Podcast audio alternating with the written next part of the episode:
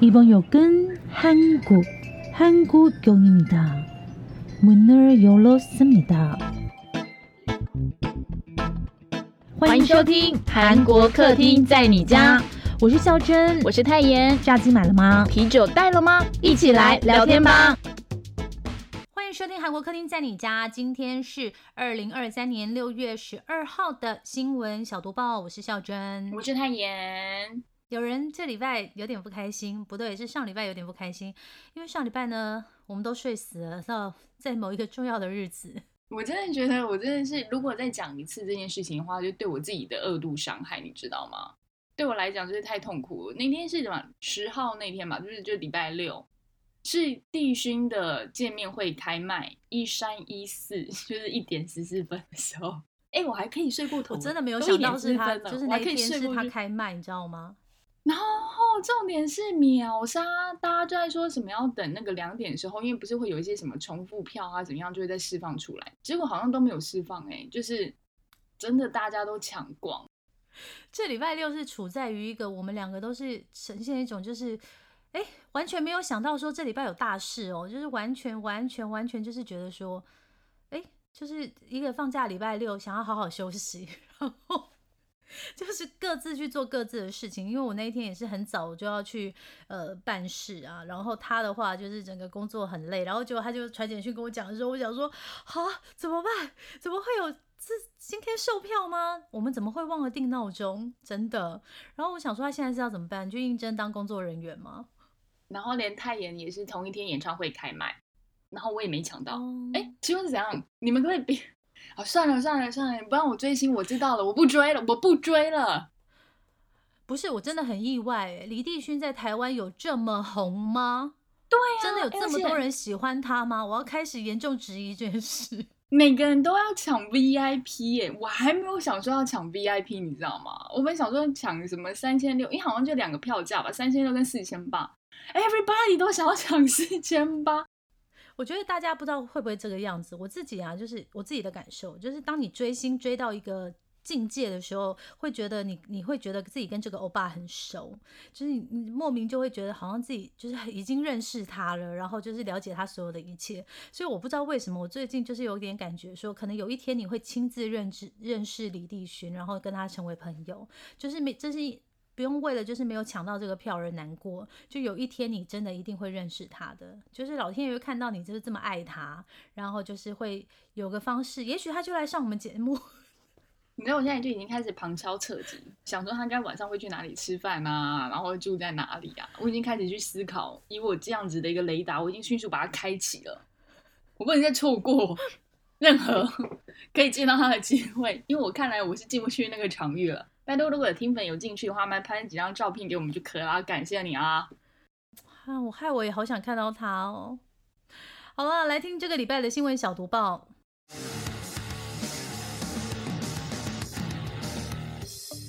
新闻小读报，不能错过的韩国大小事。战狼外交又起，中国驻韩大使呛一定会后悔。哇，这个真的是熊腾腾的消息哦！因为就发生在上周四六月八号，韩国最大在野党共同民主党代表李在明，就是我们介绍过好多次的李在明呢，他在上周四六月八号呢，跟中国驻韩大使邢海明会面哦。哇，邢海明 baby 真的很呛哦，让人想到战狼式的外交风格。因为呢，邢海明呢就当着李在明的面用韩文说。希望韩国在处理跟中国的关系的时候，要摆脱来自外部的阻碍。现在美国全力打压中国，但是韩国呢，有一些人呢，却都下手压在美国上，哈，觉得美国一定会赢，中国必败，这样的判断完全错误。我敢说，将来一定会后悔。哇！邢大使不知道是不是不怕有人没有听懂哦，或者是现场翻译呢，可能没有办法完整表达他的意思，所以他全程都是用韩语发言哦，还带着这个特殊的中国卷卷的口音哦，真的是中国人讲韩文的时候都会有的那种，就是很卷的音调。那也是不知道当时李在明在想什么啦，因为感觉上好像就是这个驻韩大使哦，在上面训话给大家听一下，因为你知道他好歹也是选过总统的人嘛。那这个大使这样的行为呢，就被很多韩国媒体说呢，真的是有点干扰到别的国家的内政哦，甚至还带着一点威胁的风格哦。有些韩国媒体报道就认为呢，虽然这位中国驻韩大使没有点名韩国政府。可是呢，却大拉拉在最大在野党代表面前公然批评尹锡悦政府对亲美外交的不满，那可以想见中国有多么不开心啦。而且他还是驻韩国大使哦，那直接批判就是驻在国的外交政策，这个其实已经是违反外交礼仪了。可是这也不是第一次看到，因为中国驻法国的那个大使也是非常的 powerful 战狼外交，然后隔天呢。韩国外交部次长张虎正呢，他就传唤了邢海明来呢，表达措辞强烈的抗议，就是韩国也不爽了，认为这个人的发言呢，可以视为有挑衅意图的言论哦，干涉韩国内政。然后中国外交部委员他也发声明说，哎，这个措辞很熟悉哦。韩中关系现在陷入艰难，责任不在中方。然后后来呢，阿明他自己有说，他说自己跟中国大使见面呢，是为了表达目前韩国的民生跟这个中国经济的议题上要怎么改善。虽然中国大使的发言不合适，但他觉得呢，他们党还是要提出自己的主张哦。那以上都是新闻报道说的，大家真的应该要看一下那个新闻，呃，这个画面真的是非常的经典哦。然后阿明呢，也有被一些韩国媒体问啊，你怎么什么都没有说呢？好了，那下一条喽。韩国釜山循环再用吃剩小菜有八家店被罚，哎，对啊，因为其实大家知道韩国料理最出名的就是它那个小菜无限供应吃嘛，很多其实大部分店都是这样子。那在韩国釜山呢，有部分的餐馆被爆料说，他们把客人吃剩的小菜循环再利用，就是说吃剩的这些，他们把它收集起来，重新装盘之后呢，再提供给客人吃。甚至呢，客人吃剩的泡菜被拿来煮成泡菜汤跟泡菜锅，真的是很恶心。因为你就在吃别人的口水啊，还是很多人的。釜山市特别司法警察科就宣布说，一共是有十一家餐厅违反了这个食品卫生法，已经进行。开罚，然后是从二零二三年的四月到五月，这次调查是两百二十五间的餐饮被调查。那行动特别针对是针对那个剩菜回收使用、伪造食材原产地等等违法行为做稽查。最后呢是有十一间违规，他们发现说这些吃剩下的小菜，很多人可能是因为顾客是一个人用餐，就是独自去吃嘛，所以他剩下来的小菜可能会比较多，所以就会被这样子收回来。也不知道为什么，就让我想到中国的麻辣锅串串锅，但是因为他们是串进去的，所以你其实是不会碰到口水。然后他们意思说，那个煮的汤啊，因为越煮会越滚会越香，所以那个锅底是一直一直在滚的。就是你只是纯粹吃上面食材，可是连那个我都没办法接受，你还叫我去直接吃别人吃剩的小菜？不是我觉得这个文化我一直都觉得很困惑的是，那你就不要夹那么多就好啦，一开始就是都小分量、小分量、小分量嘛，然后再续就好啦。就是其实我觉得我看到这个新闻的时候，我觉得店家事实上这样是很不对，没有错。但是我觉得客人自己也要想一想，你们到底有没有就是因为因为韩国小菜都是免费续，对，你们是不是真的要吃这么多？韩国首富家族缴遗产税也要贷款两兆韩元，想不到贵为韩国首富的家族，但是缴遗产税也要贷款呢？我真的是不禁的想象，那个遗产到底是有多少？可以不要缴吗？我可以抛弃继承啊！他没有抛弃继承啊，所以一定是遗产比遗产税还要多。好，来讲一下这个新闻哦。韩国三星电子前会长李健熙呢，在二零二零年去世之后呢，三星李家呢这母女三人哦，这三个人是谁呢？前三星美术馆的馆长洪罗熙，她是现在的会长李在镕的妈妈哈，还有她两个女儿，一位呢就是大家都知道很漂亮的星罗酒店社长李富珍，她是李在镕的姐姐，还有三星福利财团理事长，也就是二女儿李旭贤呢。最近这三个人呢又多贷款两兆韩元哦。就是为了要来筹集缴交十二兆韩元的这个遗产税，哇，遗产税就十二兆。对，然后为什么会有这笔钱呢？最主要是从去年开始哦，你大家都知道了嘛，银行加息吼，那当然也影响到三星家族啊，所以就是他们的贷款的利息就变高。那这一次呢，李家母女三人呢申请到的贷款利率大概是五趴，是两年前两趴的，就是超过一倍以上。因此呢，大家就推测他们每年需要支付的利息呢超过两千亿韩元，哇，光利息就要交两千亿韩元。就是答应贷款给他们的这个银行，应该也是赚翻喽。那为了继承遗产税呢，其实他们之前已经陆陆续续卖出公司部分的股份。像今年三月的时候呢，李在镕的妈妈洪罗喜呢，他就卖出了两千万股的三星电子股票，哇，真的很多诶。那李富珍呢，之前呢也卖出这个三星 SDS 的股票。那李旭贤呢，也是卖出三星 SDS 跟三星生命的股票，这些都是为了要就是缴这些继承税的。哇，所以我就一直说，他们继承的东西应该是比这些股份还有价值吧？那我觉得有一点一定要提出来的是说，其实呢，这个三星家的这些遗属哦，其实他们之前还有其他的钱可以拿来缴这些遗产税，可是他们选择捐给社会，所以就变成说他们得去总更多钱来嘛，因为你的本来可以缴的钱，他拿来捐给社会了，他们捐了什么呢？像是国宝人王祭色图在内的两万三千多件的美术品，哇，这分量真的非常。因为大家知道李健熙他的嗜好之一就是搜罗各种就是很棒的美术品，然后呢，他们还有捐出一兆韩元呢，就是用来克服罕见疾病啊。所以说，就这个韩国财经界就认为啦，他们回馈社会的资金呢，已经达到大概遗产的百分之六十吧。就是说，等于说他们捐出去的这一些，大概是他遗产的六成，那其实也蛮多的吼。因为我想，这种大的财阀家其实都会搞一些节税的动作，所以我们现在看到这些，可能只是九牛一毛。OpenAI 执行长访韩与尹锡悦还有新创公司会谈，哇，这新闻在韩国也是你知道，大家非常轰动，然后都很期待看到这个人。没错，就是很像我们就是台湾媒体人想要看到黄仁勋，然后终于看到了，所以就是每天的新闻每一段都是黄仁勋，从他的外套、夹克什么一大堆的。我们自己几个朋友讨论过，就是。可以不要再叫他台湾音啊吗？他就是小时候九岁还是八九岁以前就是在台湾，但他后来整个生命历程，就他整个人格的养成跟什么都是在美国啊。就是我觉得，就是大家会有一点，就是好像你只要是生在台湾，就就会觉得好像就是你知道，哎，你知道有台湾的一滴血，你就永远都是台湾人。这也是真的，但是我觉得就是。不可讳言，就是可以让他这个样子，可能还是美美国这块土地给他很多机会。嗯，因为我觉得韩国也会这样，就是只要搭上一点点边，就是哇塞，太棒了。我们 Korea 之光。被聊天机器人 Chat GPT 爆红的 Open AI 执行长艾曼特，他九号是到了韩国，跟总统尹锡悦跟大约还有一百家的新创公司见面。哎，大家自己有没有在运用这个 Chat GPT，就试着去玩玩看啦？因为我想说，你们的工作应该还是不太可能可能去用 Chat GPT 帮你们写文章吧？写出来你可能还要去润饰，只是不知道大家有没有实际试着去玩玩看过。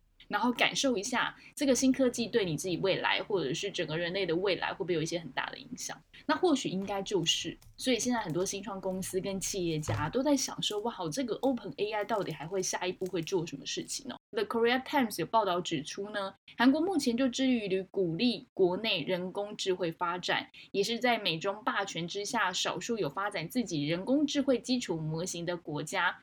那韩国大型科技公司呢，也在找寻方法开拓美国或中国的一些市场哦。但是随着 AI 的进步，其实大家就会在想啊，是不是应该要有一些法规去规范未来 AI 会有可能产生的问题？大家最近新闻应该都一直有看到吼，各国都出现如何用 AI 诈骗的案例。等于是说，客服这一端，就是以前你可能真的是真人打给你说，嗯，什么某某小姐啊，某某先生啊，什么什么什么，但现在这些答录机里面的内容全部都是 AI 帮你录，而且还是可以 conversation 可以对话的，所以这些规范是势在必行，而且必须需要的。欧盟呢是正在推动的，就是人工智慧法案的草案，预计今年会进行立法。而美国则是倾向于调整现有的人工智慧法律，并不是制定新法。不过在韩国方面呢，目前也有新的 AI 法规会要等议会批准。那现在这个法规呢，会认为说是比欧盟的版本限制更少。不知道是说韩国运用 AI 会是用怎么样的方式啊？其实现在 Naver 啊跟那个 Kakao 他们也都在加快脚步，就是研发他们自己韩国的韩文 AI 了。那我看到有新闻媒体说，哎，其实好像很快就会上架，但是这个前提是要用韩文，所以嗯，好，大家的拭目以待。好，下一条哦，五 G 网速不如广告宣传时说的快速。韩国三大电信商吃了七亿八千多万元的罚单呢。因为我看到这新闻之后，其实有吓一跳，因为在我心中，韩国的网络速度真的是超级快，但没有想到不是这么一回事，好不好？那我们来跟大家讲一下，到底是为什么会明明五 G 了还要被罚罚单？不快，但是我们用起来都很快啊。韩国呢，其实是全球第一个哦推出民用五 G 网络的国家，所以外界多半认为说韩国是有很好的五 G 设备。但是在不久之前呢，当地的三大电信就被说呢，五 G 网速是误导了很多消费者，因为他们在广告宣传上作假，就是广告不实的意思啦。韩国反垄断监管机构呢，在五月底的时候，针对了韩国当地的三间电信网络商 SKT、KT 还有 LG U Plus，一共开罚了三百三十亿韩元，大约就是七点八亿台币左右。原因是因为呢，说这些网络电信业者呢，声称用户可以体验到二十 Gbps 的网速。但平均实际下载的速度只有六百五十六到八百零一 Mbps 之间，等于是说呢，他说的这个网速其实是真的只有用到百分之三到四而已，所以其实落差是非常大的。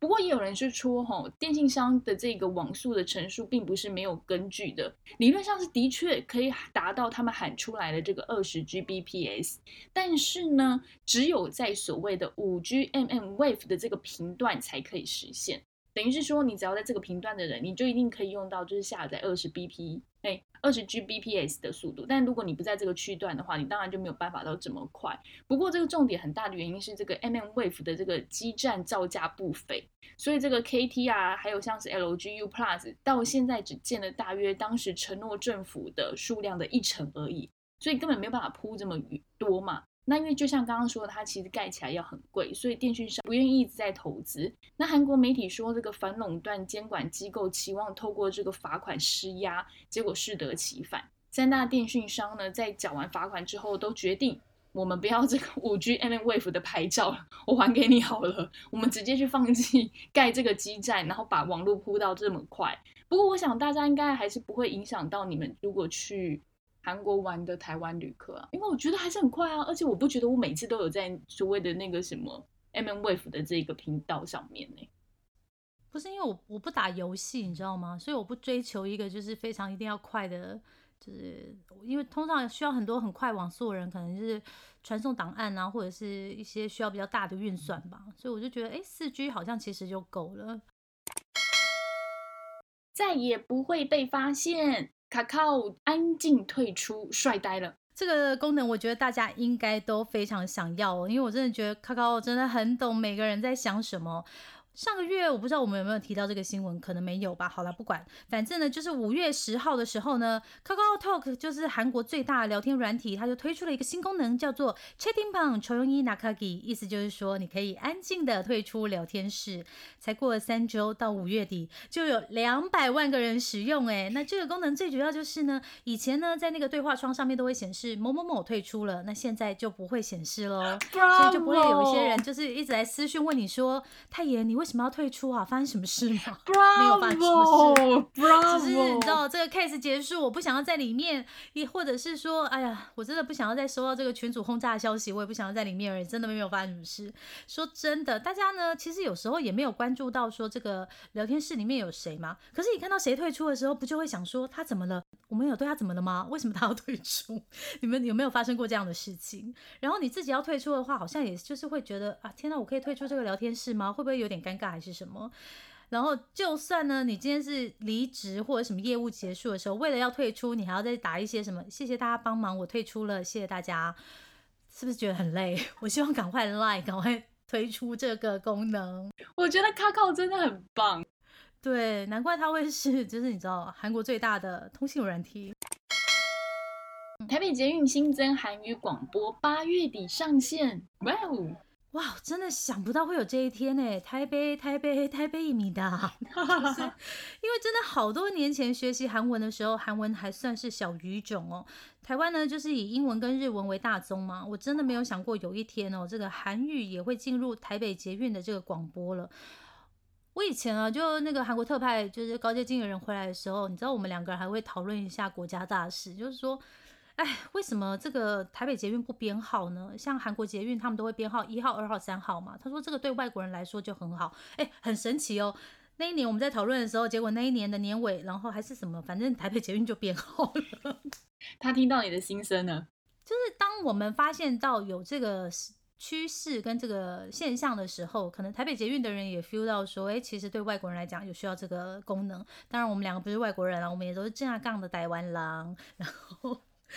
好啦，就是大家有发现吗？现在就是韩国观光客真的越来越多了，所以台北捷运公司呢，他们要在主要的站点增加韩语广播。所以注意哦，不是每一站，就是不是你家隔壁的那一站会有韩语广播，是一些比较观光客去的大站，大概一共十五个站才会有这个广播，告诉你，诶，这个站到了，有哪些站呢？像是台北车站。中山站，中山站附近有那个百货公司啊，很多嘛，那个赤峰街嘛。然后东门哦，东门就是那个臭阿冰芒果臭阿冰，韩国人最爱去啦。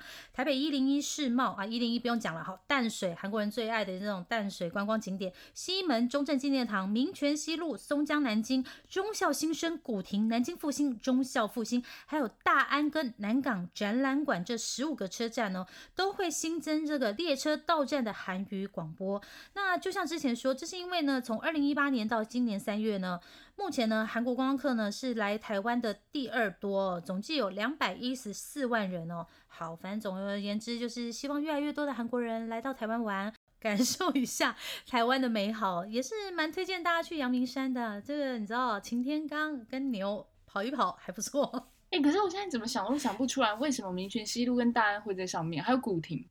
古亭是因为师大吗？对啊，那里有很多那个交换生嘛。然后民权西路的话，因为是一个转车的地点啊，它可以是红线跟，就是它是一个红线跟，我忘了是红线跟黄线，就是它是一个转车的地方。对对对。那大安呢？大安大安森林公园呢？大安森林公园是大安森林公园，不是大安呢。大安那里也是一个转车的地点啊，我记得。我总觉得，但是我觉得很比较意外的是，你有没有发现士林站没有在里面呢？士林北投没有哎，哇塞，这蛮意外的哈。韩国人不爱去士林夜市是不是？不可能啊！但但我我我不是要站了，但我觉得饶河街夜市比较好玩了。外媒曝光 Jenny 要加入漫威，角色会是什么呢？我我真的觉得漫威不要来搞这些韩国偶像，因为那个朴叙俊。旭俊去漫威的那个角色，我真的是也是，他是漫拍漫威吧？我应该没有记错吧？对对对，漫威。还有马东石不是也会已经加入漫威了吗？对，Everybody Blackpink 的 Jennie 呢？他最近透过了那个美剧出道，你知道他进军好莱坞叫做《偶像漩涡》，你刚我夸，现在只有一集，我看了，不好意思哦，我快快转之后我还用快拉过去，然后直接放弃了。因为大家在想，难看。哎，我觉得你可能是因为题材不是我喜欢，大家自己去看，因为我不多讲，因为其实我也不知道他在演什么，我就看过去就拉掉，就就算了，也没有什么好讲的。对，但是如果是 Blackpink 的粉或者 Jennie 粉，一定要就是朝圣一下的。那大家现在都在想说，哎，那这一部啊，Jennie 进军了好莱坞，是不是就要往演员发展了呢？因为现在又传出 Jennie 可能会要加入漫威。是因为 HBO Max 在推特的频道上面发布了一条关于采访 Jenny 的影片，内容说到她的这个处女座，就我们刚刚讲的那一处偶像漩涡之外，她最后也说了一句关键字哦，这只是开始而已哦。所以代表他未来应该很多角色跟戏应该已经有陆陆续在邀约，或者他可能在挑片什么什么。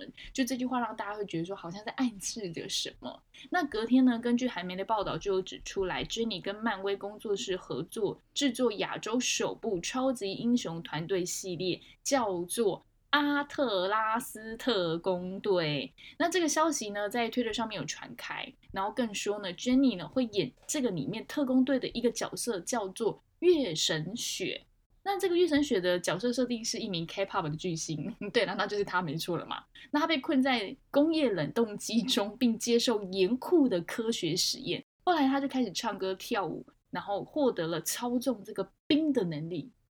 我突然想到，Let it go，Let it go，不知道为什么，我怎么记得有一个有一个戏剧，好像也是有什么操纵冰石啊啊！我想起来了，冰石。还魂啦，欧伦童！Oh my god！好啊，那其实早在一月中的时候就有消息说，那个漫威内部的人有意愿将韩国流行音乐跟超级英雄影电影合在一起合并的一个计划。不过官方好像还没有对外释出一些消息，所以粉丝们真的都很期待。韩国电影救星《犯罪都市》马东石拼千万票房，Everybody，大家去看我们马可爱马东石的新片。犯罪都市三没有，最近马东石成为韩国电影救星哦，因为今年已经过了快一半，可是韩国电影票房，就是他们韩国自制的电影票房，在韩国都算是一蹶不振啊。想不到观众买单的电影，就是已经演到第三集的马东石。犯罪都市三哦，上映十一天呢就突破七百万的票房哦，也是截至目前为止呢，今年唯一达到这个成绩的韩国电影。所以你们知道有多厉害，连那种就是韩国新闻媒体都要专门做新闻来报道这件事，因为大家就在讲说，为什么大家不进去看电影？拜托，物价通膨这么严重，一只炸鸡都要这么贵的情况下，吃都困难了，电影当然是放在后面啊。但是我们马东石居然可以让大家就是省下 吃饭钱。然后去看电影，厉不厉害呢？好了，虽然说里面这个怪物刑警马东石呢真的很强大，可是呢，犯罪都市三最吸引我的是谁？你知道吗？大家还记得吗？在那年我们的夏天里客串的李俊赫，我觉得他很帅，为什么不演爱情片？那马东石说呢，其实当初邀请李俊赫演这个犯罪都市三，是因为。你不是常常演反派角色的演员，如果你改变你的外貌、体格或者是说话方式跟演技来演反派的时候，反而会给观众一种新鲜感吧。所以呢，他在选择就是演这个犯罪都市系列的这些就是坏人的演员的时候，他们会选择很少演反派的演员。所以其中一位就是上次第二季的那个孙喜九嘛。然后马东石本来以为会被李俊赫拒绝，没想到李俊赫答应了，甚至呢，他还为了这个角色增重二十公斤，然后努力运动锻炼。身材，因为要拍很多武打戏嘛，啊，我真是觉得说拍戏真的很辛苦哦。希望就是他们赶快突破一千万票房吧，好棒哦！哎，我我可以问一个问题吗？题外话，你觉得增胖二十公斤比较难，还是减二十公斤比较难？当然是减啊！开什么玩笑？减减减二十公斤真的好累哦，我都不知道他胖完二十公斤要把二十公斤减回来。对啊，而且他还不能一次减，因为不然他练好的肌肉会变成赘肉哎。对，所以我觉得演员真的就是很辛苦。我个人觉得我很敬佩他们。今天最后一条新闻哦，李永芝 Twitter 被取消蓝勾勾，气炸标注马斯克，他真的很好笑哎哎，我真的觉得越来越爱他欸，看他那个。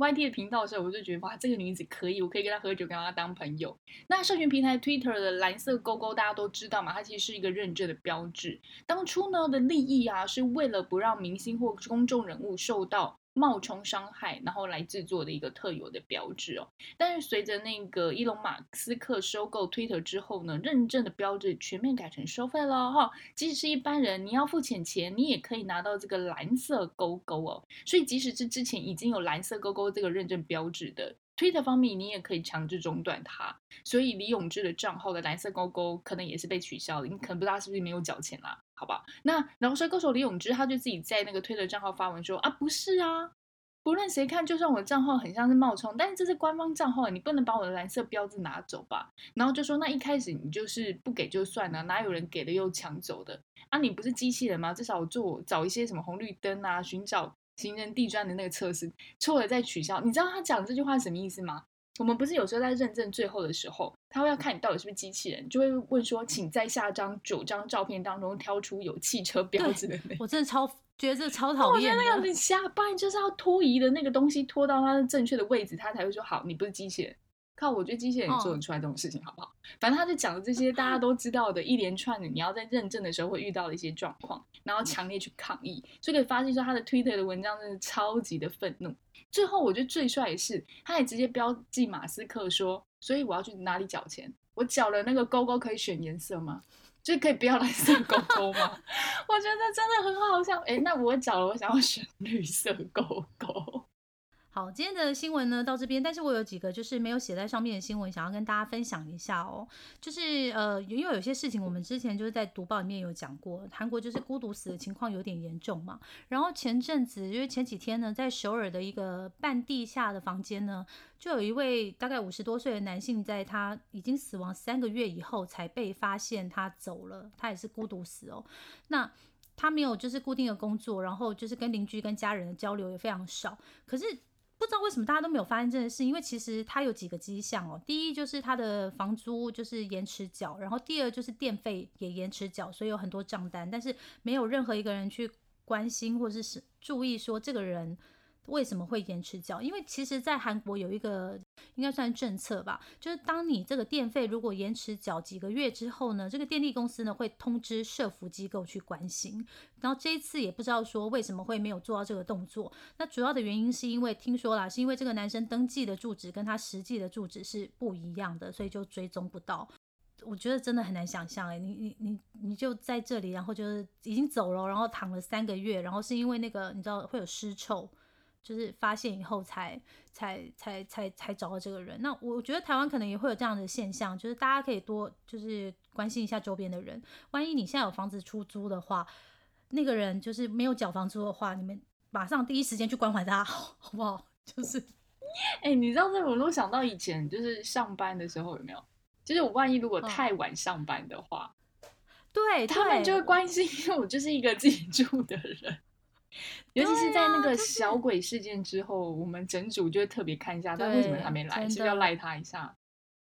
对，小鬼也是孤独死，对不对？他好像算是因为他是一个人住，但是他有一直密切跟家人联系嘛，所以爸爸才在蛮快时间发现他。就算就是如果我们的听粉你们是有自己住的话，就是你们要就是常常跟外界联络，好不好？拜托你们。然后好，然后另外一个新闻的话呢，也是没有写在上面，但也想跟大家讲一下哦，因为大家不是知道说，就是韩国的这个少子化问题非常的严重嘛，就是它平均出生率是零点八一，就是连一个都不到。那现在呢，他们就想要就是来改善一下，那其中的一个方法就是说，可能要改善这个未婚怀孕的整个社会政策，因为呢，就是这个新闻媒体就有去调，就是从哎。就是从这个 O E C D 的整个调查报告来看呢，韩国呢虽然是出生率最少的，但是如果你是计算这个婚生子女的话，韩国的出生率是最高的。所以等于说，其实，在 O E C D 这些比较先进的国家里面，很多国家的人其实都不一定是要结婚才生小孩嘛。那当然，我们不是要鼓励说，哎，你一定要未婚怀孕或是什么之类，因为其实一个人带小孩真的是非常的辛苦。可是我觉得我们的。怎么讲？我们的社会都已经进步到千禧年后，就我觉得整个社会的观念是要跟上，就是在整个社会福利政策上呢，我们大家可以就是有一些政策来帮助这些，就是呃，让即便你是非婚生子女，然后非婚生子女的妈妈跟爸爸，就是养育小孩呢，就是可以。更容易养育小孩吧，我不知道怎么讲讲这个措辞啊，但是就是我觉得，就是韩国往这个方向迈进了，然后我也想跟大家分享，因为其实我觉得在台湾好像也是要朝这个方向走，因为结婚并没有，并没有比较开心啊，我这样讲到底对不对啊？就是因为有一些人他可能你知道，就是他可能是。他们是一对情侣，他们他们不想结婚，然后生下来这也是非婚生子女啊。然后有一些可能就是他事业有成，但他不想结婚的女性，她去寻求一些什么海外就是借精子，然后生了一个小孩，那这也是非婚生子女啊。就是我觉得这也是一个救救低出生率的一个方式吧。嗯。我们本来今天是要在李永志结尾，然后最后又加了两条这种。对啊，本来想说让永志 rap，最后又然后可以跟大家拜拜，没想到还是要给你们一些比较硬知识的东西，叫你们自己吸收消化一下啦。对，好，那就星期三特辑见喽！星期三特辑我们要讲什么呢？就是最近收视率非常好，但是还没有播完的这部戏，哎，就不是车真熟喽。拜拜，安妞，拜拜。